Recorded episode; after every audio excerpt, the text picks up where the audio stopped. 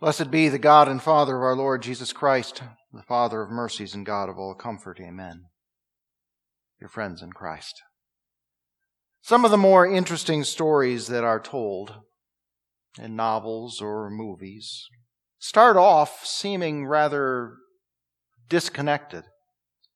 The first character we meet goes about his or her life doing things and having things happen to him or her, and and the plot moves along. But then, in a second chapter or scene or act, we meet another character in a completely different place, in a completely different life, and he or she goes about business, doing things, and having things happen to him or her, and a seemingly different plot moves along. And then much of the book or the film, sometimes most of it, consists of the, the twists and turns in each character's life that eventually lead to their meeting. And their plots are joined. And often we see at that moment how what had seemed utterly unconnected ends up essentially united. And that there was just no other way for things to turn out. We might make similar observations about the stories of the two hearts that we have been focusing on throughout Lent, leading through Holy Week up to today. When we look honestly at the human heart, we would never expect it to have any connection at all to the heart of the Lord because the human heart is full of evil, turned away from God, focused on its own desires and hostile to any idea that it owes anything or has any responsibility to an authority higher than itself. And even if we take a more generous or charitable look at the human heart, limiting our view to its more positive products like kindness and love, well, even then we still see it focused on other humans, not toward God. So as we see people going about their lives, doing things and having things happen to them, their individual plots moving along, we do not perceive any particular reason to expect them to meet anyone or anything higher or pure. And then when we look at the heart of God, we would especially never expect it to have any connection to the heart of man. God's heart is full of nothing but what is good and pure and holy. Evil cannot even be considered there, let alone reside there. Its desires are perfect and its focus is never self-serving. It is the complete opposite of the human heart. But God has told us the story of how He set the plot in motion to bring our hearts together. And through that meeting to change our stories and even change our hearts to be like His. And here at the foot of the cross on Good Friday, when His plan joined the path of our lives, we see it clearly. This was what had to happen. There was just no other way for things to turn out.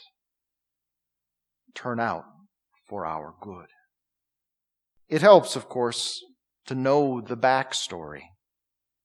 Though each of us gets to know our, our own individual uh, heart and, and tale from the beginning, we, we are still coming in late to the human story.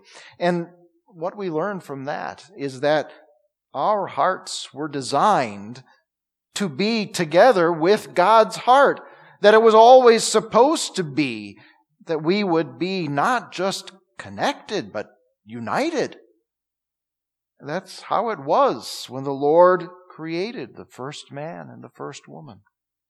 They were perfect in every way, which means that their hearts were like God's heart, full of nothing but what was good and pure and holy. Their desires were perfect and their focus was never self-serving. But then Then they let Satan's lying ideas enter in. And in a moment, their hearts were changed. They were no longer perfect, but sinners. They no longer knew only good. They, they knew evil intimately because now it resided in their hearts. And hearts turned away from God and His will and toward their own desires. Well, those are the hearts that Adam and Eve have passed down to all of their descendants. Yes, including you and me. So if we were to open up our hearts to see what is in them, spiritually, not surgically, what would we find? Even more importantly, what does God, our Creator, find in sinful human hearts? They are black with guilt, filled to the edges with the ash of burnt out passions fueled by godless decisions throughout our lives. While good things like love and tenderness give the suggestion of light in our hearts, even those are tainted and twisted.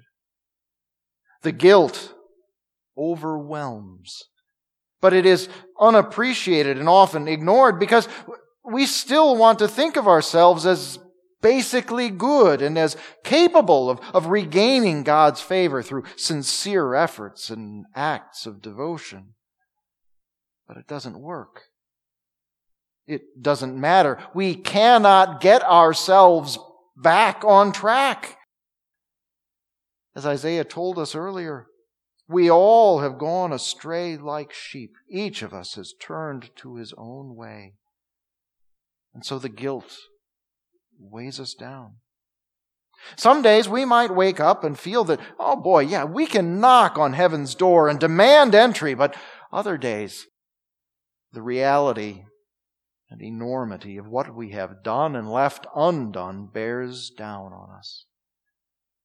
We have not loved God with all our hearts, souls, minds, and strength. We have not loved our neighbors as ourselves. We have despised His word and those who would proclaim it to us, and we have despised our parents and spouses and those intended as gifts to us. We have misused the name of the Lord, and we have misused others in the name of self-fulfillment and fun. We have worshiped gods of our own design, and we have made designs on the bodies, goods, and reputations of our neighbors. And we cannot rid ourselves of this guilt. We can work harder to do good and sin less. We can pump ourselves up with sincerity and try to negotiate or flatter our way into God's kingdom, but none of it will work. Because none of it removes the burden and stain of what we have done, and none of what we might do can escape the taint of sin enough to actually be of value to our Father, the Judge, the Almighty Lord of the universe. All we merit is what God told Adam and Eve disobedience would result in death. That's what we get for insisting on our will instead of our Lord's.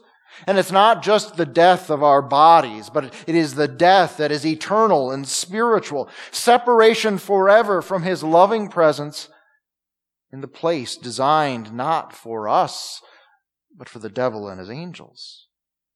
Hell. All this. Bad news is what we will see when we take an honest and unfiltered look at our sinful human hearts. Which makes it that much more important that we take another look at the heart of God. Because there is something there besides his purity and holiness. Something there that overbalances his righteous obligation to judge evil and punish disobedience. That something is love. Love that gives itself instead of demanding service. Love that showers mercy on the undeserving. Grace that reaches out and does for the beloved what the beloved could never do for him or herself. And so we see the horrors of Good Friday and Golgotha. Because the love in the heart of God sent his Son, his chosen servant, to suffer and die in our place for our salvation, to remove our guilt and restore us, heart and soul, body, mind, and spirit, to restore us to the perfect connection and fellowship that our Creator designed for us from the beginning and desires for us still. This was no accident or bad luck for Jesus. This was not the result of a purely intellectual and emotionless plan. This was born in the heart of the triune God, Father, Son, and Holy Spirit. As Isaiah told us, it was the Lord's will to crush him and to allow him to suffer. And so on that long ago Friday, Christ was stricken, smitten, and afflicted. He was pierced by nails, oppressed by his enemies, led like a lamb to the slaughter, despised, poured out, abused, beaten, and bled, till finally he was cut off from the land of the living and then given a grave with the rich in his death. Jesus suffered as no one else could suffer and died as only he could die because it was the only way to solve our problem of sin. And he did it willingly with all his heart. It was because of our rebellion that he was pierced. He was crushed for the guilt our sins deserved. The punishment that brought us peace was upon him, and by his wounds we are healed. That's what we read earlier from Isaiah. And that was his purpose. This was why Jesus came to earth. This was his heart meeting our heart to deliver us from the anguish and agony of hell that our sins deserved, to free us from the fear of death that was our destiny, to dispatch the devil and every enemy of our soul for good and forever. And he achieved it. He finished it. As we heard earlier from Hebrews 5, after he was brought to his goal, he became the source of eternal salvation for everyone who obeys him. For everyone who puts their trust in him and what he has done, and in no one and nothing else. And why would we put our faith anywhere else? There is no hope and no joy in our own works, which are futile, or in other gods and philosophies, which lead us nowhere. Only Jesus has done for us what we could not do for ourselves. Only He has provided the guilt offering that clears our debt of sin and gives us perfect righteousness in its place.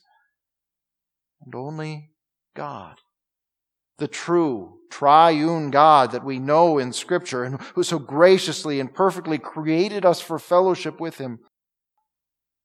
Only He loves us so much that He gave His one and only Son to save us. And so while our hearts on Good Friday are appropriately, devotionally somber, considering the cost of that salvation that Jesus won us with his suffering and death on the cross. Our hearts yet are not weighed down with guilt. Jesus has removed that from us and has put us right again with our Father. This is the way it was always supposed to turn out. We can be at peace and we can know joy because it is just as Christ proclaimed it from his cross. It is finished. Amen. The grace of the Lord Jesus Christ be with your spirit.